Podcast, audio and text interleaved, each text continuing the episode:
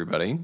As you can tell in this video, my uh, audio is coming from this mic, which sounds decent, fine. Um, what you will notice as soon as this um, short segment is over, it sounds like I'm in a fishbowl. And that's because I uh, did not realize my microphone was coming from my webcam. So there's been a lot of problems with our audio past, and uh, I apologize. Hopefully, in the future it will be better and i think it has been better the past couple podcasts but i, I do apologize you don't get the sultry tones of my voice sorry guys Welcome to the San Jose Hockey Now podcast. I'm Sheng Peng, editor in chief of San Jose Hockey Now. Also, you can find my work at MEC Sharks and on Twitter at Sheng underscore Peng. And I'm Keegan McNally. You can find me on Twitter at halfwall underscore hockey, at my website half-wallhockey.com, or at San Jose Hockey Now. Uh, this week, Sheng, it was a good week. Let's talk about it.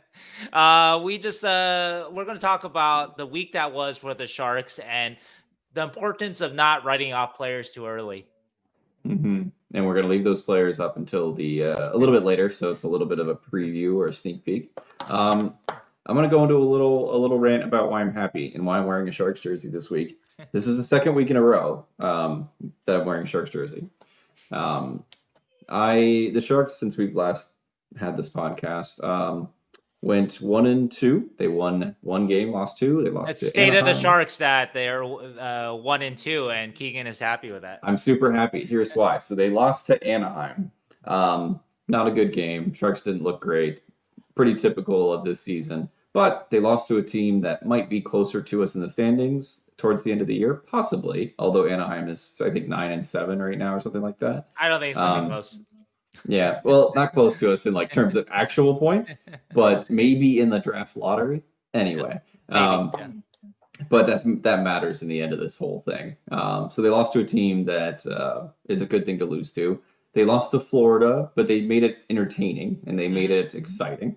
They did. Um, there was uh, some pushback. They had a lead late in the game. They Crazy stuff. Lead. Yeah. Um, uh, and then they lost, or they won against St. Louis in dominating fashion. So all of that, plus they called up Danil Gushchin this week, which we'll talk about. All of that makes me a happy Sharks fan for the week. And that's why they get a jersey this week. Probably not next week, but this one they do. How'd you feel, Sheng? Um, I, am glad that the the action is uh, competitive. Um, I, I almost uh, passed out when the Sharks took a 5-0 lead, and I'm glad that I was able to stay stay awake for that. Um, I know. it felt like a an actual functioning team trying to close out. Like I, they were getting outshot heavily towards the end of the game, but it felt like they were trying to close out a win. Yeah, it's just weird. unexpected. It felt like a preseason game almost. It was very strange.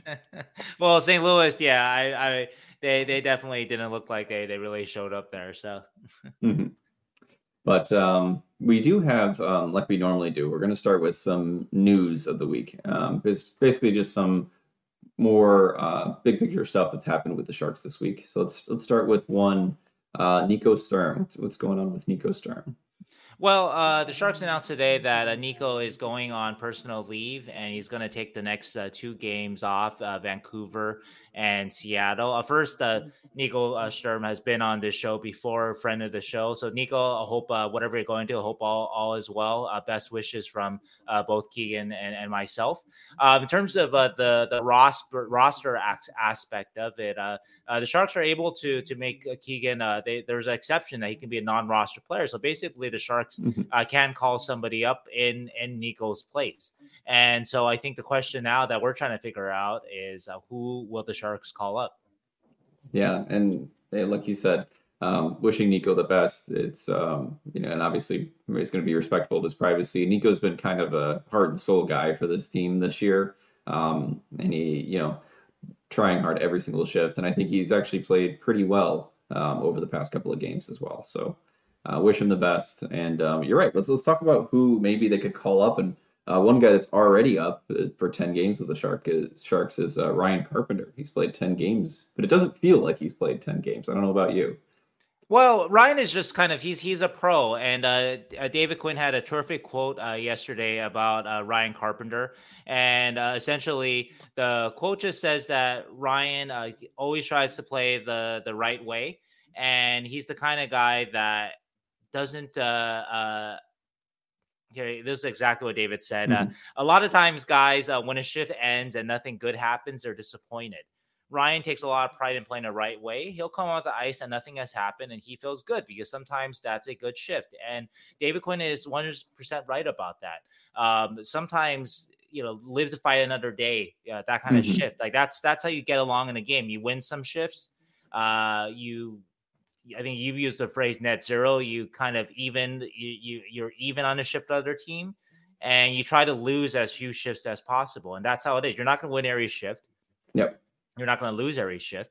And so players like Ryan are are valuable because uh, they're the kind of guys that um, just they they just kind of keep churning and they play this consistent game and they're predictable and they don't hurt you and sometimes they do help you, which uh, Ryan obviously has been doing the last couple of games. Grabbed a couple of assists against the Blues. Um, uh, yesterday, and then against uh, Edmonton, uh, his work uh, was uh, helped spring uh, Nico Sturm and uh, Filip Zadina for the game-winning goal against mm-hmm. the Oilers. And Ryan's been uh, also he's been on the on a PK. Granted, PK hasn't been great, but I, I, wouldn't say that's you know that's on Ryan by by any stretch. Sure. And so I think uh, I think I think I think a guy like like Ryan is is just a professional uh, professional center, uh, NHL mm. center and it doesn't sound like much, but it is really important. I think actually Ryan might be playing himself into a degree of value at the trade deadline. Not not going to get a lot, obviously, but can sure. a winning team use them as perhaps a 13th, 14th forward and trade a little something for that? Maybe. Uh, he's also also a center too, like we mentioned, and so that's extra valuable uh, during uh, during uh, the playoffs. But in terms of um, just who the Sharks call up uh, in in, in place uh, of uh, of Sturm for the next couple of games. I think it is going to be a very interesting question because um, Gushchin was sent down today, but the expectation, I think the the thought is that, that it's just because the Barracuda are playing for a couple of games that the Sharks are off until yep. Tuesday, and so and so uh, and so they're going to call Gushchin right back up. But uh, and they can just actually ride with that because with Gushchin, they still have Labanc with scratch, but they can just put Labanc back in the lineup. So they have 12 forwards uh, uh yeah. uh, out there.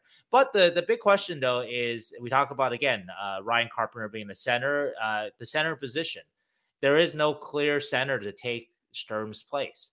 one candidate internally on on the on the Sharks roster right now could be could be a, a Kunin. Uh, Kunin has played uh, some uh, some center sure, over the sure. years. Uh, not really with the Sharks though. Kunin has taken some some faceoffs on the PK too.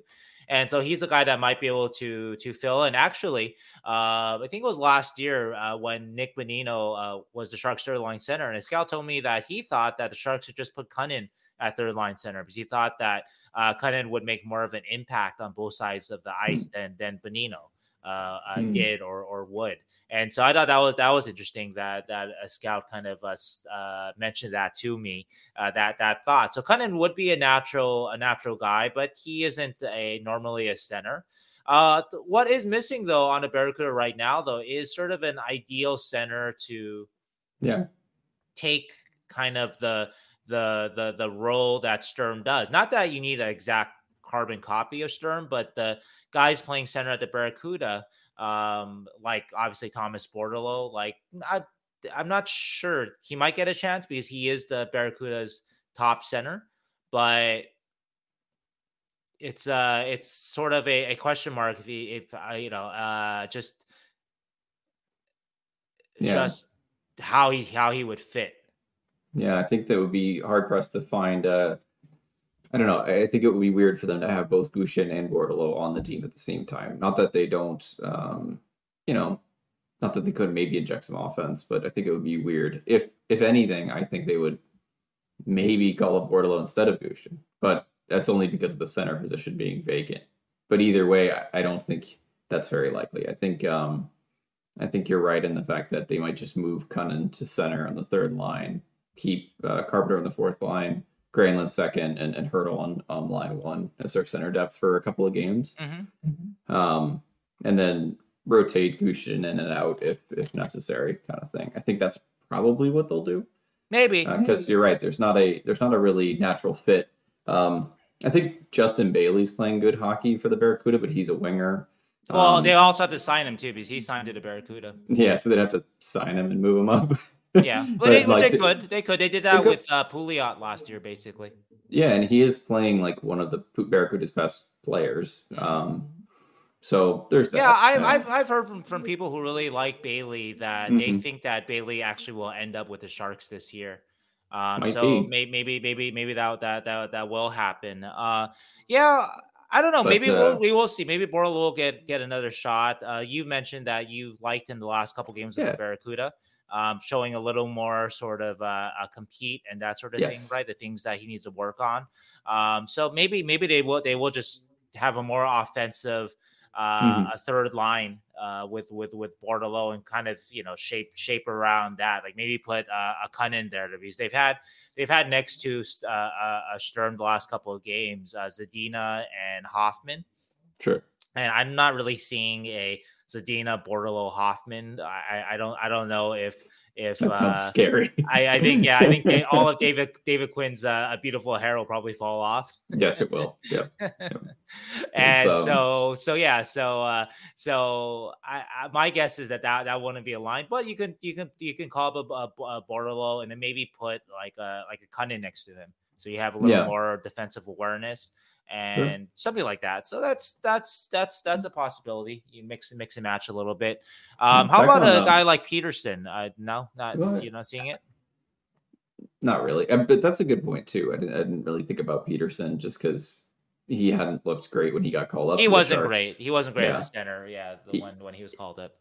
I don't know. Not not terribly impressed with his play so far at the Barracuda yeah with the level, but okay. yeah, I think you know Bordeleau's been more impressive offensively, um, and then someone like Bailey has like a more of a well-rounded pro style game. I think right now. Sure. So I don't know. It's kind of like the I don't know. Yeah, that's the- about answer. the, the last uh, it's like the deck chairs in the Titanic, you know, like once you get this many injuries, which the guys Sharks have like five dudes on injured reserve, and then Sturm is on um, non-roster for the the personal reasons. So it's like it's a lot of guys that are out right now. Um, yeah, yeah. for uh, varying reasons, varying time frames. Um, but I think um, going back to Carpenter a little bit, yeah, net zero is a good way to put him, but um, I think he's uh, shown just why he he is uh, valuable right now. Because if the Sharks didn't have him, they really don't have any center center I think at all. I yeah, I think he definitely has really kind of Mm-hmm. stabilized the the position. We talked about the Bordeleau versus Carpenter kind of Yeah, why Carpenter makes more sense in the NHL uh, right now, and I think we're kind of seeing it. Uh, we talk about the net zero, but if a guy is mostly net zero, but he uh, he he does a couple of good things in the game, a couple of positives, then he's actually becomes a more obviously you know more of a Yeah, positive player, and that's what leading Carpenter's done. leading the Sharks in plus minus at zero at zero. At zero, Um, yeah. He and uh, actually uh, uh, Danil Gushchin are, are at uh, at uh, even, and so yeah, so He's net, also- net zero and plus minus too. Carpenter's always been one of my favorite Sharks players because he's also from my neck of the woods. He's from Central Mhm. Florida. Oh yeah, Um, yeah, yeah. So he's always been one of my uh, guys to follow ever since his first tour with the Sharks. But Oh, I want to add one thing about Carpenter too. That uh, um, I, I, I think, uh, I think, I think, I, I, I, want to talk to him more about this. Um, so I dealt with uh, Ryan uh, five years ago when I was covering the Golden Knights, uh, their expansion year. If you guys remember, the Sharks waived Ryan Carpenter in 2017-18. The Golden Knights picked him Yep. up, and actually, uh, Ryan went on a little bit of a goal scoring spree. I think he had like nine goals in maybe 36 games or something like that. Some pretty good NHL numbers uh, for him. But anyway, he kind of settled in as a pretty good fourth line center for uh, for the Golden Knights, a team that went to the the final. Mhm. And I remember talking with Ryan a few times that season, and he he, he just uh, he, he he didn't show a lot of personality. Hmm. And um, I actually uh, uh, spoke with a, a, colleague uh, who uh, who covered Ryan back uh, when he was with the Barracuda in his early day with the Sharks, so six years ago or whatever, right? Said the same thing that back then Ryan was just your typical ish uh, young player who didn't seem to want to make waves and that sort of thing, right? Mhm. And Ryan has come back and he has a lot of personality that that he didn't really show before. Kind of a dry sense of humor that he didn't show before. Uh, just case in point, uh, yesterday, when asked about how happy uh, the Sharks were for uh, Givani Smith scoring uh, scoring a goal, uh, Ryan said, "Yeah, everyone was happy. Everyone was pumped about it, and oh, they were also really happy about the the, the pass." Uh, that that uh, uh, that that that uh, Givani received on the goal. wink, wink.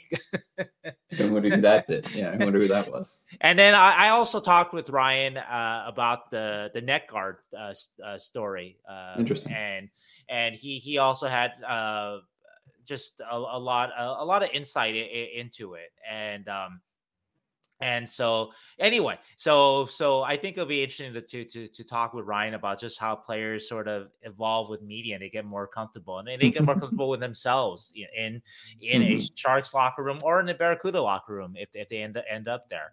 And so I think that's that's interesting because I think Ryan is now uh, 32 Yep. and he was uh when I dealt with him and my colleague when when he dealt with him, he was a older rookie, right? A guy who Sure. just was trying to do his best to to uh, uh stay in the NHL. And so Brian's played his games and he's and he's gotten comfortable. And so I, I think I think that's that's a kind of a a, a cool thing to to to talk talk with him about. So Yeah, he um, must have learned it somewhere between. Uh, I mean, he played in New York. He played in Vegas. He's for a couple played three NHL games there. I mean, since uh, the Sharks waived him, right? That he went to the Stanley Cup final with the Golden Yeah. I think Blackhawks, uh, Calgary, the Rangers, and I think he's been in the playoffs too. Yeah, uh, even so- during the like when he got waived, I, Knights, yeah. when he got waived, I remember thinking like, I don't think he does anything wrong. Like he doesn't. He he really was good then too. He's not like he's never been spectacular, but I Yeah. was sad about the waving at the time, uh, five six years ago, whatever that was. Um, just because he, he was pretty good. I mean, the Sharks were a much better team than they are now Sure. for sure. But um, yeah, I, I was a little upset about it then. But I'm happy he's back, and I think it's good that he he played so well this week. But Yeah, yeah, he he he ended up being a pretty good uh, uh, 4C for Mhm. the Golden Knights, and now it looks like he is uh, pretty good uh, 4C uh, for the Sharks. Yep. All right. So our answer to who should be called up? No, we're not sure, but we Mm. anticipate Gushchin and um, maybe Bordeleau. Um, and maybe not. Maybe not. Maybe they just roll with you know 11 forwards and 70, and then we're wrong. No, no, I don't think they'll do that. But I think I, I they, they do need a, a third line center. Because I don't know if they Yeah. want to move Carpenter up. Um, Sure, because he's and so- comfortable and he's playing well. well, and level. also too, you got to be careful, and we'll talk about this a little bit about not writing players off too much. yeah, That when players are put in positions that they're not used to, Yeah. um, it's not fair to expect them to produce. Like if you put Carpenter at three C and suddenly expect him to play like sixteen minutes a night, um, that's not fair to him because that's not who he is right now. He's Yeah. he's pretty solid where he's at. And so yeah, so so I think I think Kunin makes sense because Kunin can take on the minutes even if he's not uh, as accustomed to playing center. another guy this week that um, has had an up and down week, I think, but overall played well. Um, uh, was William Eklund, our our young Swedish prince, William Eklund. Um, he had a um, a very brief, very confusing benching moment. I, I'll say um, it, it kind of looked like it was related to an injury on another player. Um, and then it, it was confirmed after the game by uh, by you and, and Sharks Media that uh, no, that was a real benching. That that uh, Quinn kind of um, sat him down for a few specific plays during the Florida game that were less than ideal. And I think overall it wasn't a very strong period by Eklund that first period. I remember him bobbling like a ton of plays. Uh, his handling wasn't great, and then he made some uh, ill-advised. He made one ill-advised pass um, in the middle of the uh, neutral zone. But so Eklund got benched, and then what was his uh, response, or, or what was the uh, response by the Sharks about it? Well, I, I wouldn't call it. I for it wasn't con- confusing. Uh, uh, I just wasn't sure about it because it didn't last. Because Yeah. um, uh, by the six, obviously the it was basically just to, just to reset if if if you guys missed it or whatever. Uh, with about eight minutes left, um, both Eklund and Zetterlund had turnovers that led to Ryan Lomberg scoring against Florida, and mm. it made it one to zero. And then uh, Eklund's next shift was six minutes later uh, on the fourth line. Um, also on that shift too, the the uh, the, the one that Lomberg scored, uh, Eklund got plastered by by Lomberg. Yeah, he, got he, he, he, got decked there. But yeah. um, I didn't see Eklund leave for the locker room or really being talked to that that much, like by a trainer. And so that's usually the sign of it doing concussion spotting or whatever. He would go into the room if a concussion spotter was like, "Oh, this this guy's not not not looking looking like himself," you know, send him mm-hmm. to the room. Or uh, the Sharks trainer would be like, "Yeah, you got to go into the room." He didn't go into the room. As far as uh, I wasn't watching him specifically, but I didn't notice anybody going to the room. So mm-hmm. Hoffman took a couple couple couple of shifts in his place up with Zetterlund and Hertl. And right actually before the shift that uh, that Eklund came back with the fourth line uh, with about two minutes to go, uh, the the the previous line out there was the Hertl line. So to me, mm-hmm. it wasn't that confusing, just in that sense that like, well, he clearly is being skipped over. He looks healthy and he's being skipped over. Sure. Uh, but then I wasn't 100% sure because again, he started the next period uh, um, with uh, uh, with with Hertl again. And I didn't ask after the game because that's that's a bit of a micro thing to ask after after after after the uh, a loss. Just um, the, the fans yeah. might care a lot, but like um, just micro focusing on something like that after after a five three loss is um, that's usually something that you, that you wait the next day. Also, too, if a guy wasn't benched, right? You don't you don't you mm-hmm. don't want to. I don't want to make myself look bad by asking that question with with the cameras on. And the play and the coach may not want to make the player look bad too. He might want to keep it to some degree private, not lay out the player on TV. Right? There's there's differences there too. That's a, another media thing too, uh, sure. in terms of uh, um, you ask questions uh, sometimes a little differently when the cameras are on as opposed to when they're not. Uh, I had to learn that early on in, in my career. So actually, uh, if, if you're curious why sometimes the questions uh, on the Sharks post game are the way they are, I'll get into more in the future. But um, there there are reasons for it though. Um, I'll just say that like I definitely get better answers and I ask more specific penetrating questions after a practice.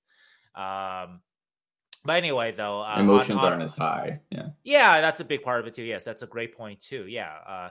Uh, um, a coach may not, you know, uh, Quinn is is is usually pretty pretty calm, so you probably yeah. could, could do it with him. But like, I've definitely dealt with coaches before, Gerard Gallant, uh, where after a loss, if, if, if you kind of try to to to to to pinpoint one player as if you're even if your intention isn't to blame this one player, but yeah. you're kind of uh, you're kind of uh, uh, uh, uh, pulling that player from the crowd, kind of spotlighting that player in a, in a bad way because you're asking about some mistake he made or something, right?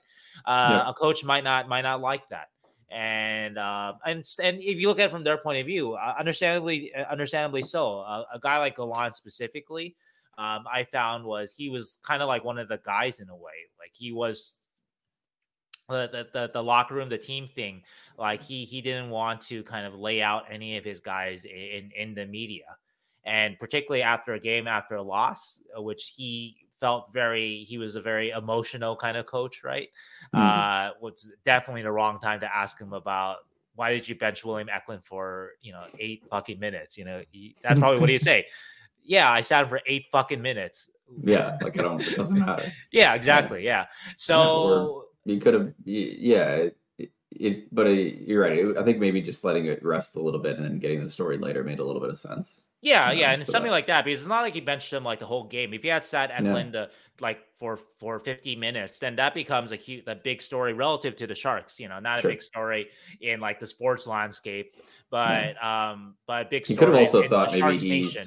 a little dinged up. Maybe he needed a couple extra minutes and just said, "You're you're right the fourth line for sure. this one." Sure, you know, made sure, the decision sure. as a coach. That's, that's yeah, no, that definitely was possible. I, I, mean, I didn't know for sure that that mm-hmm. that, that he got benched, but the again though, just the what if Eklund was healthy, why would he go out with the fourth line? Like he would have specifically had to get like yeah. like right after Hoffman's last shift with three minutes left, like he'd be like, "Hey, coach, I'm feeling good now," and they're like, mm-hmm. "Okay, you haven't played in five minutes, just go out with the fourth line then." I, I mean that's possible, of course, right? But sure. but anyway, so um uh you know, I, I, was taking you sort of behind the scenes uh, of of sort of the yeah. the the uh, you don't want the uh, why the, you ask, why you don't, and that sort of thing. Yeah, when you do, the, when um, you don't, and all that stuff. The, who was the uh, who was the uh, don't remember specifically the Oilers media member that that questioned Leon Draisaitl and called him pissy after a game. oh, that was that was a very big quote for a while. You don't want right, to cross right. that. Like you don't want to single out players in a way like that to a coach or to the players themselves. Like I don't know. There's there is some kind of nuance there. Yeah, I mean, sometimes when a, when a player is is being pissy, I guess you can say it to him on, on the camera. But but I, you know though, that's going to that's going to last though. Like so, if you're if, if, if you're fine with that as a reporter, well, just know mm-hmm. that that moment's going to live sort of forever, right? Yeah. As opposed to on the San to, Jose Hockey Now podcast, right? You know? right. Instead of talking to a player in private or whatever, and just sort of ask him, you know, what's going you it, it, sort of depends on your approach. If you want to be mm-hmm. sort of uh, just provoke kind of everybody, and that's sort of your approach, um, or if you maybe want to get better answers, like more penetrating, uh, kind of. It just sort of depends on your approach, I guess. But mm-hmm. anyway, though, uh, with with with with Eklund, though, overall, just on the benching itself, um, uh, another play too that uh, uh, that Quinn himself mentioned was the very first shift of that Florida game, where uh, looks like actually it's a Okhotiuk's error. Um, mm-hmm. But if you watch off the face-off, though, like Eklund just lets Reinhart, who is who Eklund should kind of get in front of a little bit. Basically, uh, Reinhart has a clear path off the face-off to Okhotiuk. Yeah. And and so he disrupts Okhotiuk. And yeah, you love Okhotiuk to make a play faster and whatever. That's that's on him a little bit. But Eklund's sure. got to do more in terms of subtle interference. He, yeah. he, can't just he can't just leave leave his defenseman uh, uh, basically on an island there. And so anyway, uh, Okhotiuk uh, uh, turns it over, and Reinhart. I'm not sure who the other Panthers player was, but they have a clear cut two on one, four seconds, five seconds into the game that Blackwood uh, makes a, a, big save on. But yeah. that's uh, that's the kind of thing that that will get the coach's attention. And uh, Eklund said, I asked Eklund uh, privately too, uh, same kind of thing, you know. But I I, I asked Eklund um, the next day, like, was there a message being sent? Mm-hmm. And Eklund's like, yeah, you know, the, the, the, there was. He didn't really specify the plays, but you can look back on the tape and sure. and, and, you can you can figure it out. Um, anyway, uh, yeah. I think the big picture conversation about this is is this a a well, this this bring this bring this this brought up uh, uh, uh, for a lot of the fans. It seemed like on Twitter, and I know that's just one part of the the fan base, but yeah. everyone goes back to oh, you know, David Quinn does not know how to coach young players. He ruined Lafreniere and Kakko, uh, sure. et cetera, et cetera, right? And I've made my feelings clear about that before. I've written articles actually looking at all the Rangers young players that flourished under uh, David Quinn. Yeah, uh, Adam Fox. Adam Fox, uh, Pavel uh, Buchnevich. Buchnevich, yeah. Buchnevich, yeah, sorry about that, Buchnevich. And Buchnevich. actually, I talked with Pavel. I'm story that I'm working on, and I want to I want to be careful about uh, sort of being like also like the the, the, the David Quinn hype train too. Uh, the Sharks are 3 13 and 1. Uh, that's yeah. the reality of it, right? Quinn does have a part in that. There's no doubt about that. And I uh, even though I asked him the question about his job security, I also had uh, there are actually articles I had queued up already, kind of if you'll if you'll believe it. Uh, uh, Mike Sullivan talking about David Quinn because they're very very good friends all the way back to college, and Jack Eichel talking about about David Quinn too. Um, I interviewed Jack in October when the Golden Knights uh, started the season, in, or when the Sharks started the season with the Golden Knights at home, and I just was saving it for uh, the next Vegas game. And mm-hmm. Sullivan obviously talked before the Pittsburgh, before the the ten two uh, shellacking there. yeah. And so anyway, uh, so so I'm be low. I want to be careful about that that too. I'm not trying to say that that that Quinn is the, the greatest player a coach with young players. Um, I, I would guess that that that like a like a you know we we heard reports of of, of Noah Gregor asking for a trade. We're not really sure if that's true or not, but but uh, mm-hmm. Gregor did did get yo-yoed a, a, bit last year in terms of being a lineup, not being a lineup. Gregor complained about uh, not great communication, which is supposed to be a, a Quinn uh, sort of a, a trademark. Sure. And so Gregor did walk back those comments, but uh, Gregor also said it in the first place. Um, so so I'm not I'm not trying to tell you that that that that that Quinn is is uh, is uh, is uh, you know going to be the, the the perfect coach for your Eklund, your Will Smith, or or whatever that sort of thing, right? But I also want to avoid lazy narratives about cock about Kakko and Lafreniere um, sure. and look turns at out the, full not picture. very good. Right. Turns out Kakko may not be very good. Lafreniere looks like he, he's, he's turning around a little bit, but uh, they definitely weren't very good when they were 18 and 19, though. And it, you know, yeah. they definitely didn't belong on a team that was trying to win, rebuilding, but trying to win. Uh, Panarin was was you know they had signed Panarin and, and guys like that, so they definitely by David's last year they were trying to win, um, sure. and they they weren't good enough uh, for to be you know, people talked about, oh, you got to put him on a power play and stuff like that. I mean, you can, but you'll lose more games. Uh, and so, yeah. anyway, um, and ignoring. I think, um, I think that's uh, a really good. Well, just like the whole the whole benching with Eklund. Not to interrupt you, sorry, but yeah, the no, um, of course, um, it's just kind of like shows you the development of of what a top six forward is because he's lining up against uh, or he's you know Sam Reinhart's right there, probably mm-hmm. one of the hottest goal scorers in the NHL, yep. and what Eklund has to do isn't something that's like, um, you know, it's not it has nothing to do with how skilled Eklund is or how mm-hmm. many like slick passes he can do or his moves or his skating. It's just like a hockey play. It's just like you got to get in the way of him. you yeah. have to like be that recognized that that guy's really hot right now and he needs to be obstructed a little bit. Like, well, it's not even it's, about how hot he is though, right? It's just that yeah, he yeah, is a just pro. That's a true top adult line. NHL player yeah, that's what I'm trying right. to say. It's like yeah. he's a that's a top line in the NHL yeah. right now, and like that's that's the the development of a top six player. It's the not just like how skilled they are or whatever, how good they are on the power play. It's the the subtle things and your ability to line up against the one of the better lines in the NHL right now. So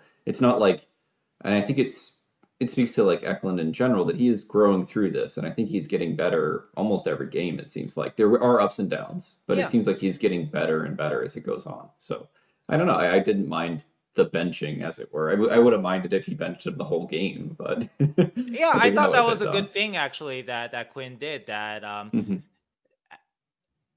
Eklund has has been a player that overall I think uh, the Sharks have been happy with. Quinn has been happy with, and that sort of thing. Right? He's not a player that's in and out of the doghouse like a Labanc, right? Sure. Where maybe maybe the may, I don't know this for a fact, but maybe for Quinn benching Labanc for a period just doesn't seem seem to to to to affect much.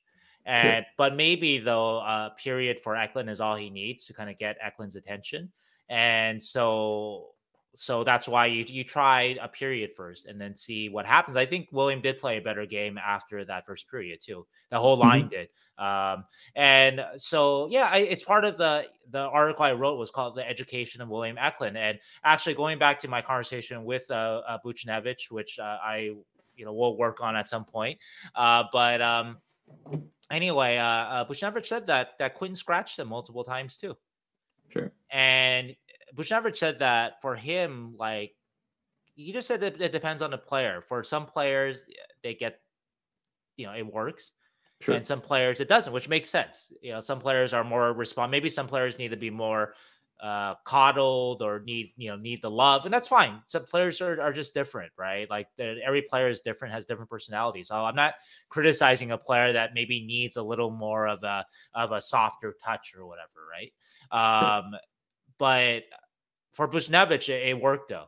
And one of the things I'm going to close with uh, Buchnevich actually is that uh, Buchnevich, uh, the, the main thing that, that that Quinn did for Buchnevich is that he started trusting Buchnevich defensively and he started using mm-hmm. him on a PK. And you can look at the numbers. Buchnevich was never uh, a PK player be- before before Quinn, but Quinn saw something that he liked in Buchnevich to try him there.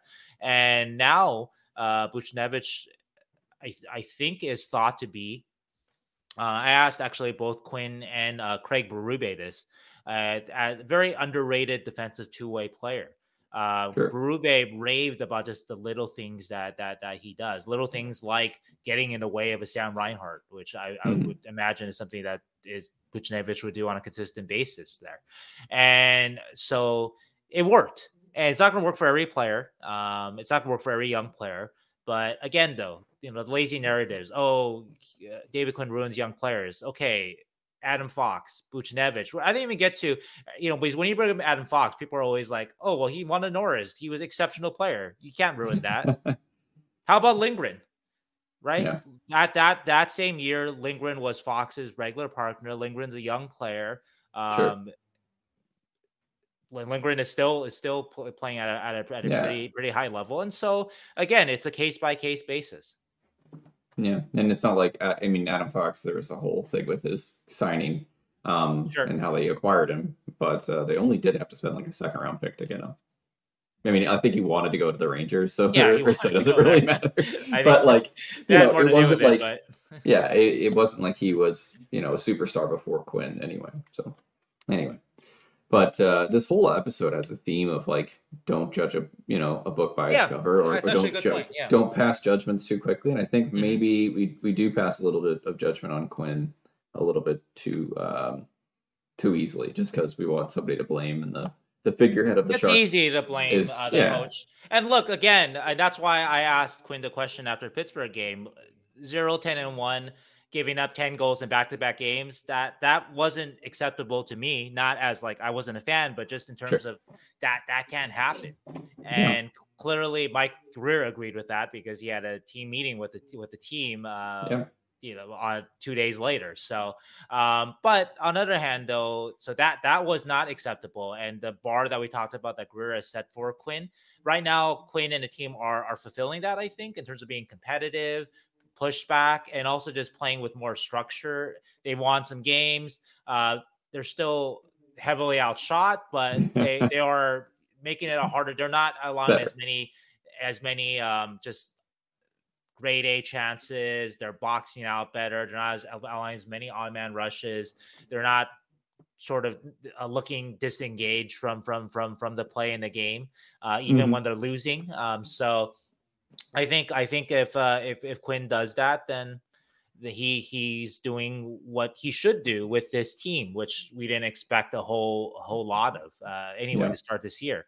We just you know we're not going to tolerate uh, uh, getting getting beat by an Yeah. average of seven, six, five goals a game. but, Yeah, exactly. but just just think just just compete. Yeah, and that's that's honestly I was like not I was calling for Quinn to be fired after the second 10 something loss because I was Yeah. like this is the most lifeless Sharks team I've ever watched. And then Grier had some accountability afterwards and, and like we'll try to hold the players accountable for what's Mhm. going on as well. And ever since then, it, does feel like a, a little bit of a different team. We're still a losing team. We're still a lottery team or the worst team in the Hey, NHL. they're but we're they're a good 500 since the Pittsburgh game. All right, good three and three. All right. Good. Yeah, we're but we're not the embarrassment that ends up on Sports Center every night. and that's yeah, what I- exactly. that's what I want. Um, anyway, so Eklund got done. He's actually been playing very well. He's had four points in his last six games. Yeah, He's and- looked like a good, you know, staple next to Hertl. I think it's been Quinn a good Quinn change. said that that that he he's thought that that's part of the reason why he gave he put Eklund right back out there on the, on the top line during the, Mhm. the beginning of the second period that he's played well uh, and so you want to give that guy a chance who's played well in general you know, Yeah. one one one period was standing uh another another shot to be be out there and i think eklund has has responded so far um and you know had a goal uh last night against st louis and then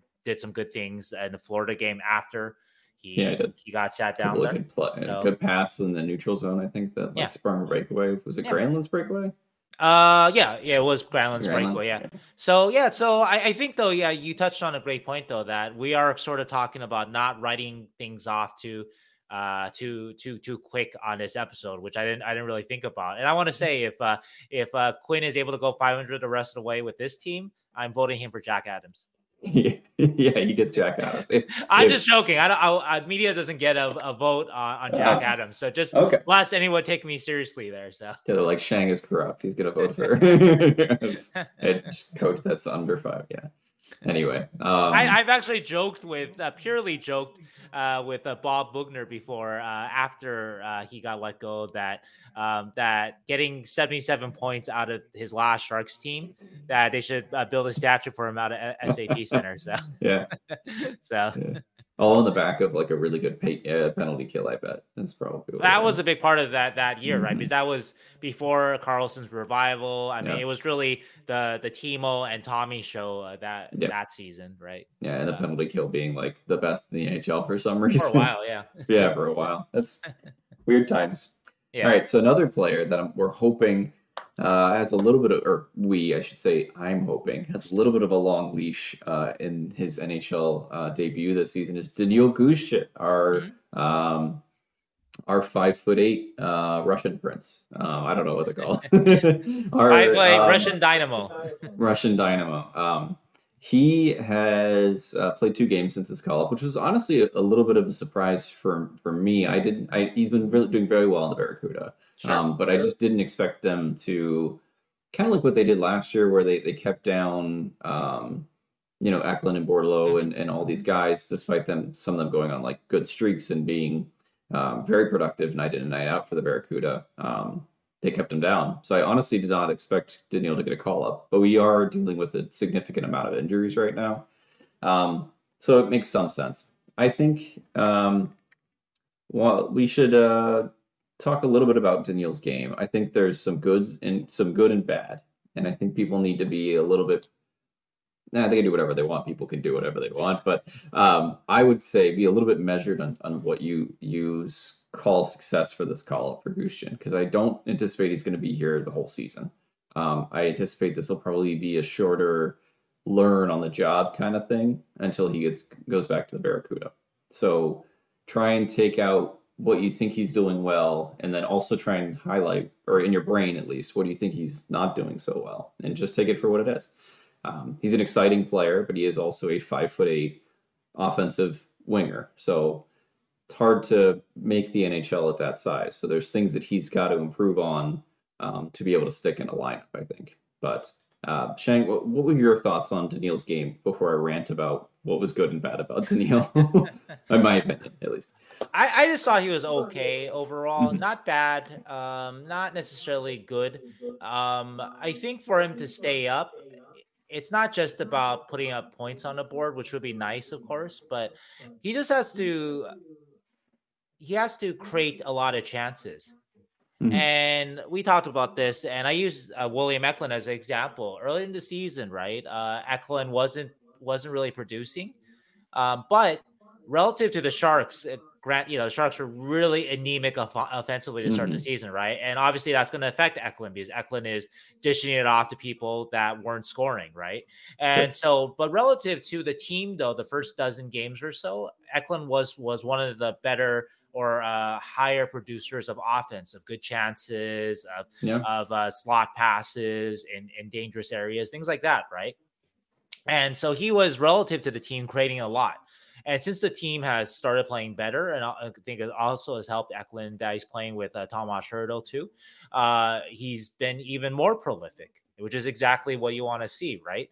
And now the all the chances that he's created or been a part of involved in right is it's now finally turning into actual goals and assists yeah. and actual production uh, on the board and so with Gushchin, I think that the what you're looking for is him to be creating a volume of chances, not just a couple here and there, not a fancy uh, a move like like he made uh, the the yeah. between the legs, right? Which is great. That that's perfect. Thought it was fine. cute, but it wasn't oh, it's like great. A, whatever, yeah. you know. But like if it like if, if if you make a move like that to create your own shot six times in a game, three times in a game, okay, now we're kind of talking that you're sure. kind of creating something out of nothing uh, multiple times each game.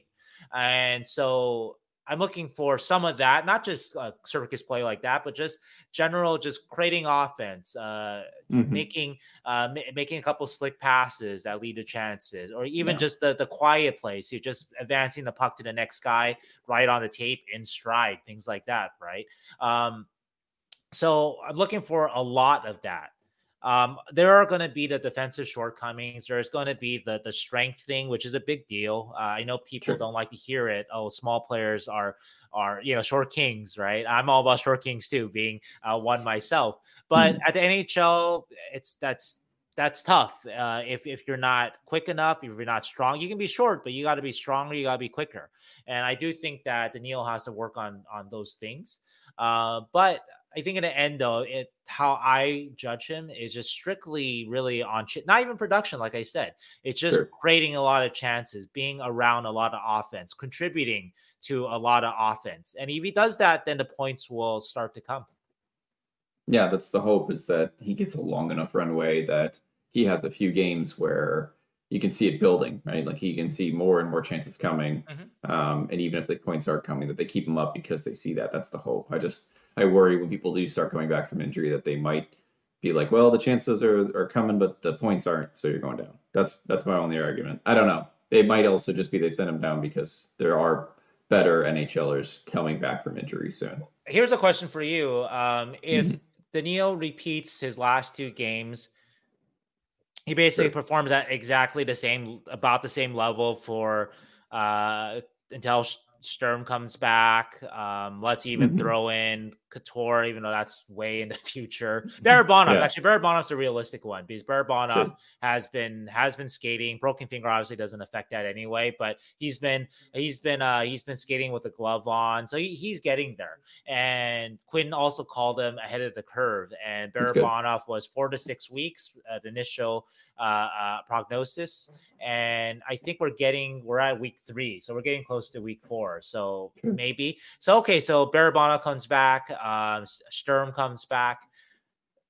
Gushchin plays at the same level. Is that quite good enough to, to stay up here? What do you think? No, I don't think so. I agree. I, yeah, I think the the my bigger issues is is kind of like you're saying, where the um the advancement of the puck and the puck like the the control of the puck, the the putting the puck in an area where your team's going to keep it kind of thing, mm-hmm. and uh, making the the simple play to do that because Gushchin has a very, very bad habit of like holding onto the puck to try and create a very specific play in his brain rather than just chipping it down the boards or just like moving it on to the next guy.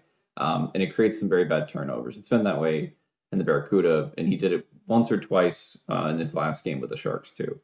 So if that keeps up, I don't I don't think there's a way you can keep him in the NHL because it doesn't it doesn't affect play in an offensive manner. But there are moments when the it's kind of clicking for Gushchin and it looks really, really good. So I'm hoping that he kind of is heading more towards that direction. But mm-hmm. um, because he is exciting, he has it all working for him in his brain. I think uh, it it he can actually do some, and we see it in the AHL all the time. He's their leading scorer and all that because he is probably their best offensive player. It's just got to translate a little bit better uh, in the NHL. I, I was surprised about some of the things that he did well, though. I mean, he people will. I think he, defensively, he's not a poor defensive player. I think he makes some costly turnovers, but that doesn't make him a poor defensive player most times. He gets in the way. Uh, he gets his stick in lanes. He um, knows where the players are trying to advance the puck. He's not lazy in getting back from the offensive zone at all. He's got good endurance. He comes back very well. So for a guy that's small, he's not like he's poor defensively or, or not trying defensively.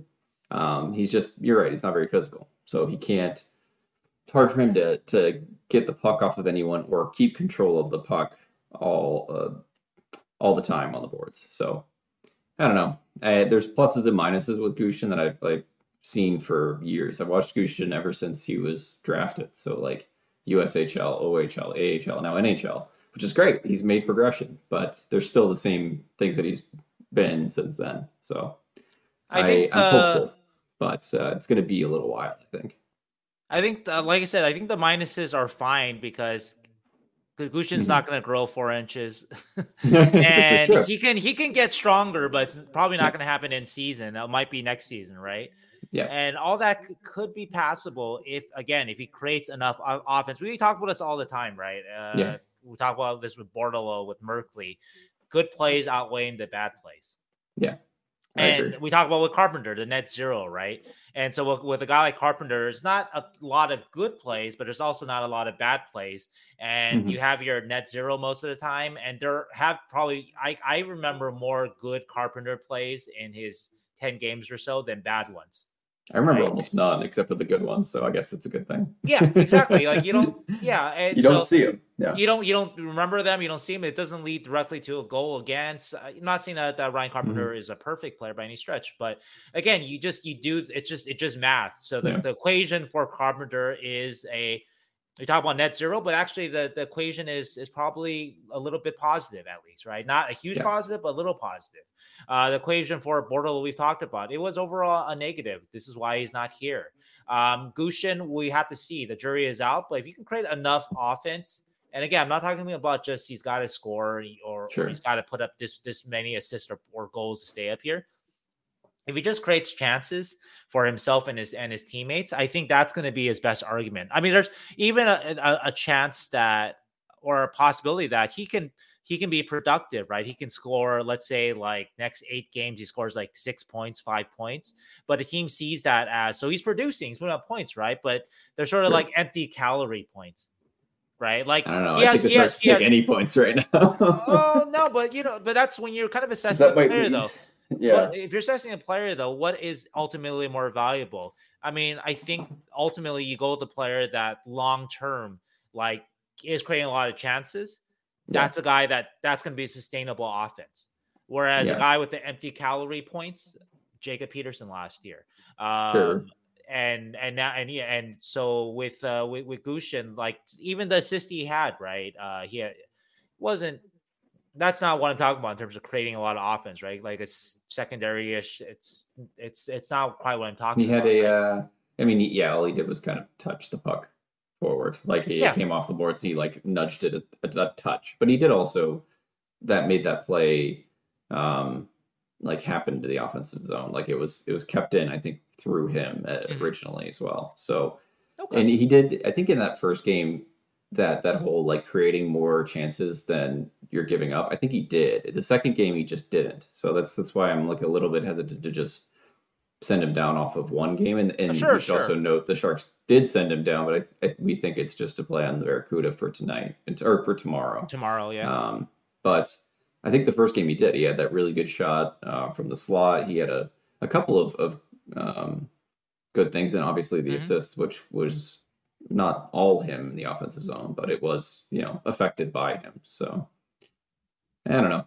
I yeah. I just the second game to me offensively wasn't very uh, good. He he tried a couple of things and um, just wasn't really working. yeah, him. he looked maybe, and you mentioned this that uh, maybe the nerves got to him. He had there was one play I don't remember what period. I, I had it in my game notes. Um, I think he had like Granlund wide open or something like yeah, that. And was a third period. It's a pretty uh, uh, it's for an NHL player, it's a routine pass. I mean, yeah, it was an easy uh, pass. A fourth liner could have could have could have made that that pass, and he just sort of fumbled it. I don't know if it was one of those things where his eyes yeah, got a little it. too big. Like yeah, like, yeah, he got yeah. too excited that that a guy was that open. oh, I know. It was and, really. And, and, so that that that could happen too. But and I'm not saying that Gushchin should get sent down. Like I said, I sure. think he's just been okay. Um, and the Sharks have a lot of injuries now, so it, it's fine. He hasn't been bad. Um, overall, I wouldn't say he's hurt the team so far. Think so. Um, no. so that's that's their that's good. Was, their line was the weakest line though right. in the five-one win. Like right. they, they could tell. I think Quinn didn't really trust them to go out there all the time against um, whoever they were lined up against. And that's not just on Gushchin. Uh, sure. I think Duclair, Duclair was the last back. game, coming back yeah. from from uh, strep throat and losing yeah. losing weight. He he looked he looked like his timing was mm-hmm. off. Granlund, sure. as we've discussed, has been very up and down this season. I yeah. think I think that's fair fair to say. So it's not all all on uh, on on Danil, um, but. Um, I think that the point stands though that, and I guess we agree on that, that um, for him to stay when the Sharks get a little healthier, even this not very good Sharks team, I think he does sure. have to show a, a, little bit more. And like I said, uh, the reason why I brought up like the empty calorie points example is that I think it's more important that that he even if he has just like three points in eight games or two points, like Eklund was at at a certain sure. point of season, if Gushchin is creating that much more offense than his teammates or most of his teammates, like Eklund was, he's going to be safe. Uh, it, it's not a, just about because he's not also stats, a yeah. liability defensively like right he's not killing he's not killing them at least right yeah. yeah. so um so so that's so we'll see we'll see if we can get to that point. and i think to another question and this is the question we can't really answer sure. um but we thought you know what is better for his development Um, is it is it better for his development to dominate the AHL this year to uh, because last year he had a good season, but I, so far this season looks like he has taken a step forward, at least in the AHL. And so maybe yeah. it's good for his confidence to go down there and and to mash down there instead of um, sort of struggling in the NHL and uh, and and trying to survive and come in you know next year with with a more confident frame of mind that is possible some players uh on the other hand can mm-hmm. take the challenge, the challenge, and survive and get better. I think Eklund is a guy like that, which is sure. uh, which is why I've always advocated, even when he was 18 and 10 pounds lighter. Uh, yeah. That, that that he could do it because his hockey brain and and and his and his resolve could help him help him get better uh, with with the with the heavier competition. I'm not so sure about Gushchin. I think that's one that I would defer to the Sharks a bit, just because they they know him more internally than we do.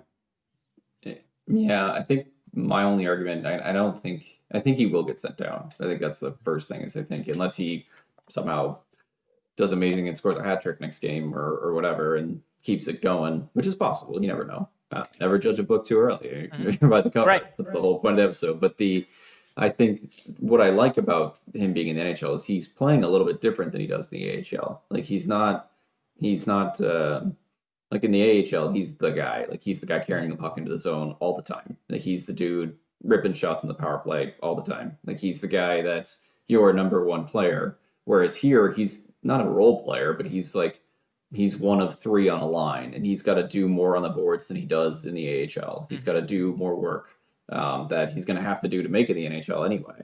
And I don't think he's going to do that stuff on the Barracuda. But his offense does still need to come around to be at an NHL level anyway. So there's an argument for either one. Basically. Yeah, yeah. I, I, don't have a, a definitive uh, opinion on that on sure. what's sort of best for him, um, because it, like I said, it could just be good for him, just his confidence, even if yeah. he's not doing as many of the things that you're talking about in AHL, some of the the little things, right? That yeah. he goes down there and he scores 70 points or whatever, AHL All Star, and he he has sort of that uh, that sky high confidence going into the next season. That might be good for him. It really again depends on the player. I think some players do do need that, and some players don't. And so, mm-hmm. yeah. But I, I'm excited more about the stuff that he's able to do, mm-hmm. uh, like physically in the NHL right now, because I was really worried that he wouldn't be able to do like he won't be able to steal pucks or, or any of that, and he's done at least some of that in the mm-hmm. couple last couple of games. So more excited about that than I am anything else. well, those are the things that'll help keep him around. Yeah. Exactly. Yeah. So I am still happy that the Sharks uh, recalled him. That's why we're wearing the jersey this week. Um, yeah, but that's a Karlsson uh, jersey. When uh, when are you getting your Gushchin jersey? Um, you know, I think uh, I don't want to put an if on him because I'm going to jinx him. Um, Testing soon. your faith. soon is the answer. But you said Eklund first, though.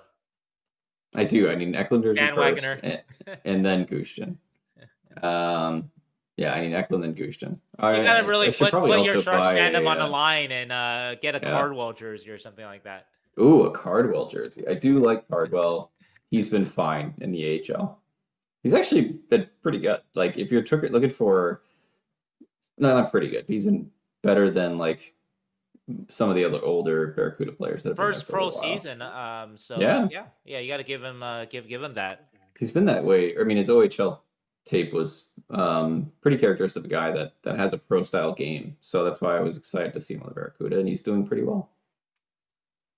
Anyway, that's a quick Cardwell update. Uh, he's going to make the show one day too. I just don't know what in what fashion, but he's going to be in the NHL at least for a couple of games there. Well, name of his podcast is Showbound, so is the Showbound. Yeah, we got to get him on here. Oh yeah, yeah, absolutely. Yeah, no, he'll he'll be a great guest. Talk podcasts. All right. Uh, we have three more players to talk about um, this week, just as we wrap up our, our theme of not judging a book too early. Um, Mike. Oh, oh yeah, okay. I thought you were unless you had skip... more about Gushchin. No, no, no. I thought you were going to skip Mike, so I, I wanted to, oh. to, to, make well, sure we could that... just we can mention it really briefly, and then we'll get to our two main topic after. but Mike Hoffman, good on you, buddy. yeah, three goals in the last two games. Um, obviously he's not going to score ex- this exact rate, but you you I do like the things I'm seeing. He's going to the net. That was his uh, Yeah. first goal, and he's shooting more. Um, I think even the Mhm. Florida game, he started off with a bad angle shot, which most times you would may you may not want your player to take. But if it's a guy who is a shooter first, who is not shooting enough, then Sure. you like that that attitude. And also too, uh, that's one thing that he can still wire it. So even from a bad angle, it's still a shot to contend with, a dangerous shot to some degree. And so yeah, I, I think I I, I- think uh and I may have honestly, I may have written Mike off too too quickly. If, if I'm to be honest, you know, I've I've said uh, on on the show that I think his next stop could be another league, and not not an NHL. Um, but if he can get himself back, I know he's also had a couple of tough years with Montreal. Um, Sure. so if he can get himself back into the the 20-ish goal range, maybe maybe he becomes uh, an asset to trade at the trade deadline. I I think that ultimately Sharks fans, I mean that's sort of what what what you're hoping for that, that all these guys um yeah, you Yeah, want to lose lead to, games like, and have to Fifth have, round picks. yeah, there, there's there's there, there's a balance here, of course, right? You want to be bad, but you don't want to be so bad that you get to the trade deadline. And like I've said, Anthony Duclair has nine goals, Mike Hoffman has two goals, Kevin Labanc has 17 points at the trade deadline. No one's I don't gonna think he's going to make of these guys. 17. Oh yeah, it's a, he's off to to a rough start for sure. Mm-hmm. Um, but y- you you want to see all these guys being productive, and sure, losing games is fine too. But competitive, productive, you you want to you want to see that. That's ultimately like the the happy medium. Um, Yeah. The Sharks are doing that uh, uh, right now. And so, yeah, so we'll we'll see if it lasts for for Hoffman. But I will say, I'll give him uh, this credit too, um, that he has been yo-yoed up and down lines all year by Quinn. He's been scratched. He's been on the fourth line. He's been on the power play, uh, the first unit. He's been on the second unit. He's been off the power play, and I haven't really seen any sign of, of him showing any discontent. Um, Yeah. You know, I think he, I think I think he knows that his career is sort of on the line uh, right now after a couple tough years in Montreal. But he's also a guy that, of course, historically has averaged about 30 goals a year. And at least his, uh, I, I did the math 2014 21 full 82 game pace, he was at 30 goals. And so he's a guy that's used to scoring and a lot and used to being on the first power play unit and used to being on top lines. And I haven't seen any sort of, um, uh, any sort of a, a- bad attitude from from from him. And granted, you know, I'm not, you know, I, I'm not, I'm not, I'm not inside uh, privately with with in locker room, so you so you never know. But as far as I've seen, though, he he's done a, he's done a good job of it. Uh, Quinn uh, uh, complimented how he's kind of taken things, and they've had a lot of talks, Sure. and and so hopefully he can keep up. Yeah, it's um I don't I don't know Mike personally. And uh, but it seems like when Mike Hoffman gives a shit on the ice, he actually does Well, I, I think that's a bit harsh. I think I, I mean I think I think he does. His play looks care, like it though. Yeah, but um, maybe he had to he had to add maybe a little more, just shoot more, maybe shoot from places that he may not like to instead of Sure. waiting for like his shot, his one timer, right? And Yeah. just kind of shoot from from everywhere because that is probably still his greatest asset. And yeah, maybe skate a little harder, get his nose a Yeah. little dirtier, right? I, so I'm not gonna say he didn't care early in the season, but I think he is definitely like like like like like we said, getting his nose a little dirtier. Uh, first Yeah, of all, think against Florida, just attacking the net. So Starting to feel the like you're right. What if I do nothing this whole season? Like what happens after this? Well, I, that's a reality for for any Yeah. a lot of the Sharks players actually, right? A lot of a lot of the veteran Sharks players. But I'm happy that it looks like he gives a shit. I never. I'm sure he gave he gave a shit the entire way, but it, I'm happy it looks like he does. Yeah, I, I think you know we talk about how like uh, uh we talked about I think last week or two weeks ago how Quinn gets like this kind of ragtag mix Mm-hmm. of young players and mercenaries together, right? And I think one of the the ways that you get get them all on the same page is that if you play well, it helps you personally, but by extension, it helps the team. Yeah. And so maybe maybe that's something that that uh, that that Quinn has talked to his veterans about. Like, look, if you want to get you know get off this ship, you're not going to get off of it by I think what was Hoffman uh, zero goals in the first 16 games, right? You you want to you want to go somewhere where you have a chance for playoff hockey and to extend your career. Um, you're not you're not doing it with with that kind of production when that's you know, your your trademark is production and goals, right? And so you might have to play a little grittier than you're used to, than you like. You may have mm-hmm. to impress me from a lower line without having Tomas Hertl set you up, things like that, right? And so Mike has yeah. done that, and it's turned around for him a little bit, and hopefully he can ride this this wave and uh, keep his career going. Yeah, and I, I just want to preface again, I don't know Mike personally, and I, and I don't know what the play like. I don't. I'm very sure he was like hot dogging it on purpose. It just didn't. It wasn't a great play the first 15 games. So I'm happy he's come out and, and shown that he still has a great looking shot because he's yeah. Yeah. Uh, he does. He does. Yeah. Two, no. Yeah two more dudes, 2 mm-hmm. more guys that have done very well. Actually, it's been a couple of weeks coming for one of these guys, and then this one's really just been the last game that he really turned it on. But Kunin and Zetterlund are our two last Sharks that we're going to talk about this week. Right. And I think the the main thing I want to say is I think they're great examples of not judging players on small sample sizes. Obviously, Zetterlund uh, with the Sharks last year uh, 22 games, went goalless, had just three assists, I think. And he got pretty good opportunity. He, his very first game after getting uh, coming here for Timo Meier, he was put on the line with Tomas Hertl actually in Timo mm-hmm. Meier's spot. I actually think I don't remember this for sure, but I think uh, uh, he was given Meier's locker room stall too.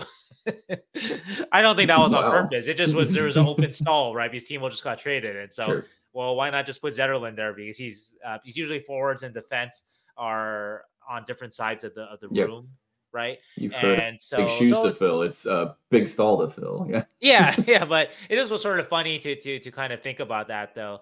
Um, but uh, anyway, to to to Fabian's credit though, he's come back. Um, he's Quinn has said this, and he's looked like it. I think everyone can agree that he's looked like a totally different player. Um, mm-hmm. I think in that Florida game, uh, he had that perfect assist on uh, the Hertl goal in, in the, in the mm-hmm. Florida game, right? And he was trying stuff that, and I asked him actually after uh, after the game the next day. I asked him like, it seems like you're trying stuff that that you wouldn't even try, you weren't trying the year before, and and he he agreed. And a lot of that mm-hmm. is confidence, and a lot of that is um also too it's just kind of sticking to his strengths and and knowing kind of who he is that's that's one thing i've liked about him too this year that he is a strong guy so he takes the body first you know i know that early in the season when the sharks were really struggling and there was talk about uh, catching flesh uh, Quinn was very upset about that because the Sharks weren't doing that. They were sure. worrying about the puck and trying to win the puck, and they weren't just taking take were taking out the guy in front of them and, and and getting the body on the guy in front of them and then winning the puck. They were just trying to win mm-hmm. the puck first, kind of alligator alligator arming it, that sort of thing. Just try to win the puck, right? Zetterlund was was was definitely not doing that from game one. From game one, Zetterlund's been a guy that body first, and then he worries about the puck. And Zetterlund also too is a really good example of a guy that you always talk about, like, oh my god, I can't believe you put so and so on the fourth line, uh, Bordeleau, Gushchin, or whatever. You're not giving him an opportunity. And I, I, get that to some degree. You know, guys like that, their their talents aren't going to shine uh, on lines like that necessarily, right? Without power play time, that sort of thing, right? But on other hand, though, a really good player starts there and shows what he's got, and he works his way up to the first line. And that's what Zetterlund did, right? Zetterlund started the season on the fourth line. And mm-hmm. I'm not saying he's going to end up as a first line winger, but he worked his way up, right? He was, he's been pretty yeah. consistently impressive, uh, starting with the fourth line and worked his way up and now he he's next to Tomas Hertl and on this team he deserves to be next to Tomas Hertl and mm-hmm. so I, I, think I think I think he's a great example of that of, of not using that crutch like oh he's on the fourth line. I mean it, it, it's it, there's some validity to it but I think that is like an overused excuse for why prospects bust like oh they didn't get the opportunity. No they just sucked. You yeah. know they just weren't good enough for for they if they weren't good enough for your NHL fourth line there's a decent chance they, they may not be good with six more minutes a night if they can't show their stuff in 10 minutes right it doesn't again like, like about Gushchin it doesn't even matter about the production it's about chances created and just showing something right And so anyway, so Zetterlund has done that all uh, all season, and so I've really really enjoyed. If there's uh, if there's a kind of a surprise story of the Sharks here, I would say it could it could be him that he has turned. You know, if you compare, again, I don't want to get too excited about you know, telling, cautioning myself about a small sample size. But sure. if he is more this player from the first 17 games this season, then he's a guy that's going to be a building block of the Sharks, a guy that maybe ends up more on a third line or something like that. But he's a guy that's going to be a part of your next playoff Sharks team at this at this rate. And so we'll we'll see in the end uh, if he's more this guy in the 17 games from this year or more the guy 22 games from last year, right? With the Sharks, yeah. we'll see. But uh, based on uh, this scouts I've talked to who like him that this is probably more who uh, who who he is, and if this is who he, he is, well well built, yep, right? Like yep, with, a, with a, a lot good, of shark, a lot of scouts were saying like very good things about him. Yeah, very good things about him. Yeah, not again. You, I don't want to inflate expectations. They weren't sure. saying he was going to be a, a, 25 goal scorer, no. whatever kind of guy, but they really liked his game. They liked his strength that we're seeing right. And so, and they liked sort of the directness of how he played, which is how he's playing now. Mm-hmm. And mm-hmm. so, yeah, so, so, so, so I think that's one great example. And I think uh, uh Kunin is another great example of, again, not uh, judging players uh, too quickly. Obviously, Kunin struggled to start the season. Sure. Uh, he blew a lot of Willie Macklin passes. yes, he did. no, no doubt about that. Um, mm-hmm. But if you look at his track record, right, uh, over the years, he he's a guy that is consistent. You can kind of count on him to score if he's healthy, about 15 goals a year, which is pretty pretty good. It's it's not something to sneeze at the NHL level, and so you look at that track record where he's consistently done that. And you also look at the positives of what he was doing, getting all the chances, which we talked about, right? Which is the skill unto itself, just being in the right place, which obviously we've seen with some of the goals he scored recently, just right in front of the net. And you don't see a lot of sharks right there where where where where uh where Kunin consistently is. And even on we talk about the Gushchin chance, right? From uh the Florida uh, from the Florida game. That was Kunin being in front of the net. Yep getting the puck, being quicker to the puck than a defenseman. So establishing position on defenseman, being quicker to the puck than any other Panther, and then a quick pass to Gushchin for Gushchin's best chance uh, uh, in the first two games of the season. And so there's a there's a good player in there too. And I think another part of not writing players off too is not writing them off when they don't produce in uh, a position that maybe they're not the best suited for. Uh, we talked about Zetterlund last year being placed next to Tomas Hertl right after the trade and getting uh, Timo's uh, uh, uh spot in the locker room too, besides a spot on the line. Yeah. And if a guy doesn't produce there, it, that's that's that's some you got to slot guys in, in, in the right place. Guy like Ryan Carpenter, right? Carpenter has looked very good as your fourth line center. If he suddenly becomes your second line center and he doesn't produce, well, is that on Carpenter himself, or is that more on the team for not putting putting him in the right place?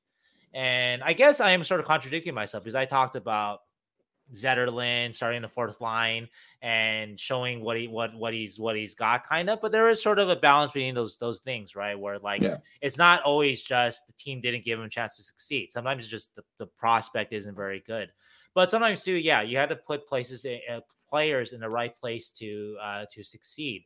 And so if if, if is on your first or second line, he's not producing.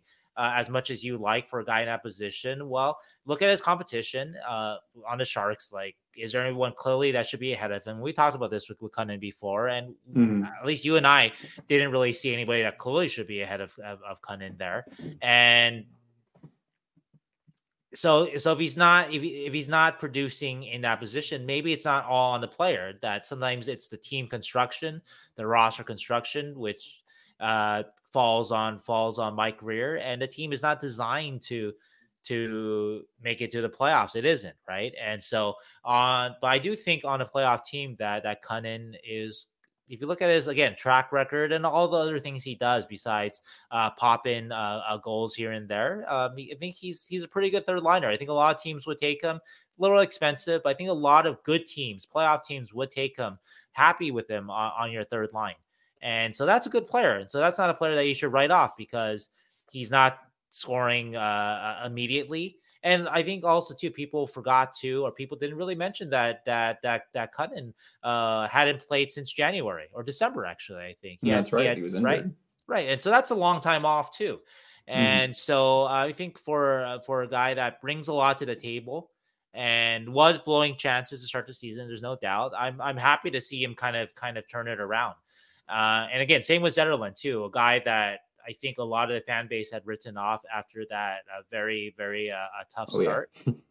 and I will run one lick victory lap here. I wrote a Zetterlund story of the summer about don't write him off. Um, mm-hmm. I wrote that for for NBC, so you, you can find that story. And so, uh, so I'm happy when when when guys like that sort of show that that they shouldn't be written off. That there's talent there, and uh, they just sometimes in Zetterlund's case, no matter where he was placed on a line, he showed it. And in Kunin's place, I think maybe, or yeah, Kunin's situation, maybe it's just um, he's had a nice little run here, obviously, and maybe some of those those uh, those those chances he got early in the season should have should have gone in, and so yeah. we're sort of balancing out all the chances that that that he's been getting, and so yeah, yeah. I um I do love I love Zetterlund's progression, like you mentioned. Mm. He went from fourth exciting. line all the way up, and he fits with the Eklund Hertl dynamic very well. And and we've I've talked about that before. Their line works just because they all do different but complementary things sure, to sure. advance play, and they don't look overmatched most times, which is you know hard to say at the beginning of the season that you know every single line pretty much looked overmatched. Most of the time, their line doesn't look overmatched. They look mm-hmm. at least even, sometimes a little negative, sometimes a little positive, but um, but they they are at least now producing as well. Like the line, you know, Hertl's getting more points. Eklund's got uh, four points in six games. Zetterlund's got some points. They're producing, and I, I think Zetterlund's a big part of that for sure. They all uh, are. They are. Yeah, and um, like you said, Kunin, um, he uh, I was a little frustrated with him just because he wasn't finishing uh, in the beginning of the in the year, but he, um, you know, he especially this last game, he just looked like a different player. I don't know why specifically he he just he looked way more engaged and, and more dangerous offensively. I don't well, not they, engaged, but way more dangerous. I think is the way to put it. They put him on the fourth line, and so yeah. he's probably at his best. He is a too good to be on your fourth line player. So you put him on the yeah. fourth line, give him fourth line matchups.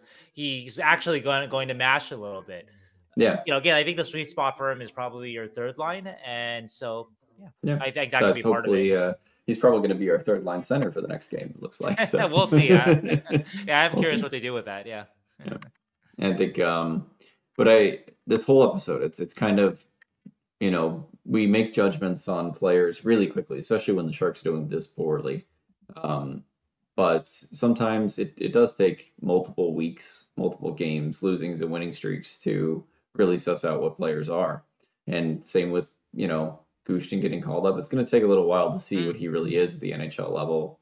And Hoffman, Kunin, and Zetterlund, um, Eklund to see just how productive they can be on this very poor Sharks team. But for overall, I'm happy this week. All right.